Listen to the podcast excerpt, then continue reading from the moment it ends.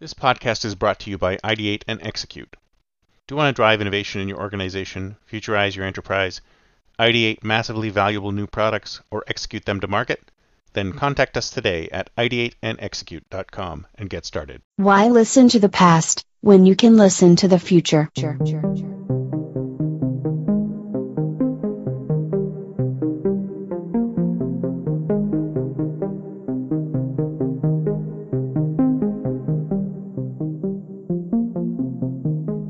Welcome to the Think Future podcast, broadcasting from deep in the heart of Silicon Valley, California.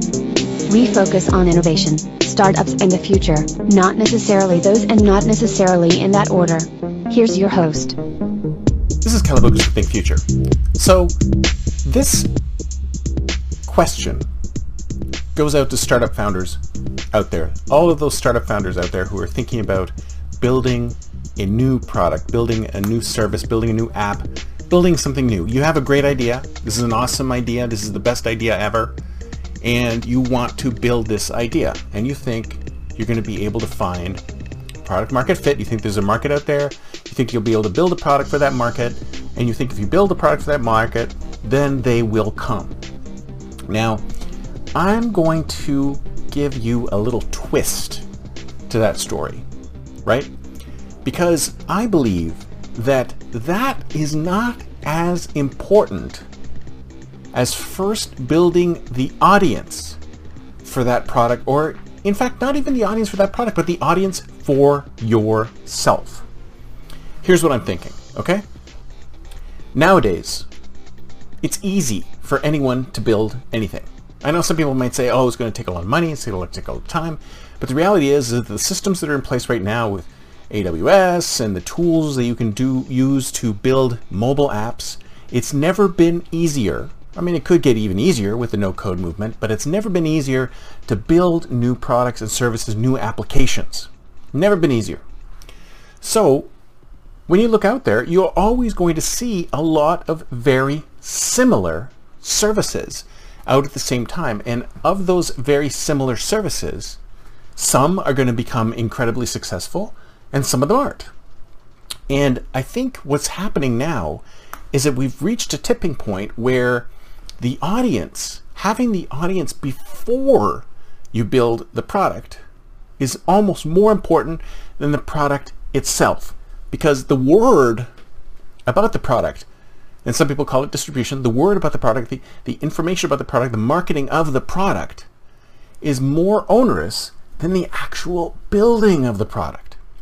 So for example, when you used to say, oh, well, it would take me $25,000 to build this app, now you need to spend 10 times that amount to market the app to the point where people are going to hear about it and they're going to be interested in it and they're going to be able to want to download it and do something with it. So the actual building of the app is not the problem. The problem is the distribution. The problem is getting word of the app out to the audience. And if you don't have a pre-built audience for that product, then it's almost impossible to get the word out. You might have you might get lucky.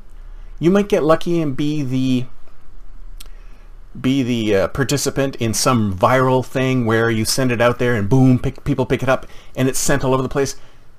But you don't think there were hundreds of services like Instagram? You don't think there were hundreds of services like these services that not necessarily first movers, but something happened and one of them suddenly built a huge audience and then boom, it became massive and became a unicorn. It became a billion dollar business. But if you don't have that audience, if you start with zero audience, then your app is probably not going to get anywhere. So I would suggest that the first thing you need to do is not build an app at all. What you need to do is build an audience for the problem that you're trying to solve and the solution that you're trying to build to solve that problem. Once you've built an audience, then not only will the audience be there for you when you finally do build that product, which is a solution to a problem that they have, they would be able to help you along the way in building that product and shaping that product to the point where it can be built. So instead of starting with the product, instead of starting with the idea and saying, oh, I'm trying to solve a problem that I have, build the audience first. And then once you've built the audience, have the audience help you solve the problem that you're trying to solve for them. Well, how do you build an audience? Well, it's pretty simple. You build an audience by providing some type of content or some type of flag that will draw those individuals in. And you need to spend money to do this. We're not in the days anymore where you can just build an audience at no cost. It's almost impossible to build an audience at no cost unless you're providing some kind of purient content that people draw to, like food or sex or something like that. Something that appeals to the baser instincts of humanity. If you're providing this something that does that, then people will flock to you, no problem. No problem. And if you're hitting a particular niche where you have rabid fans who are totally into the thing that you're trying to do, maybe then you can tap off an existing audience, right? But you need to build, or at least this is my advice to you first, is that before you start thinking about that product, before you start thinking about building that service, before you write a single line of code, try to build the audience that would be interested in buying that product, that service.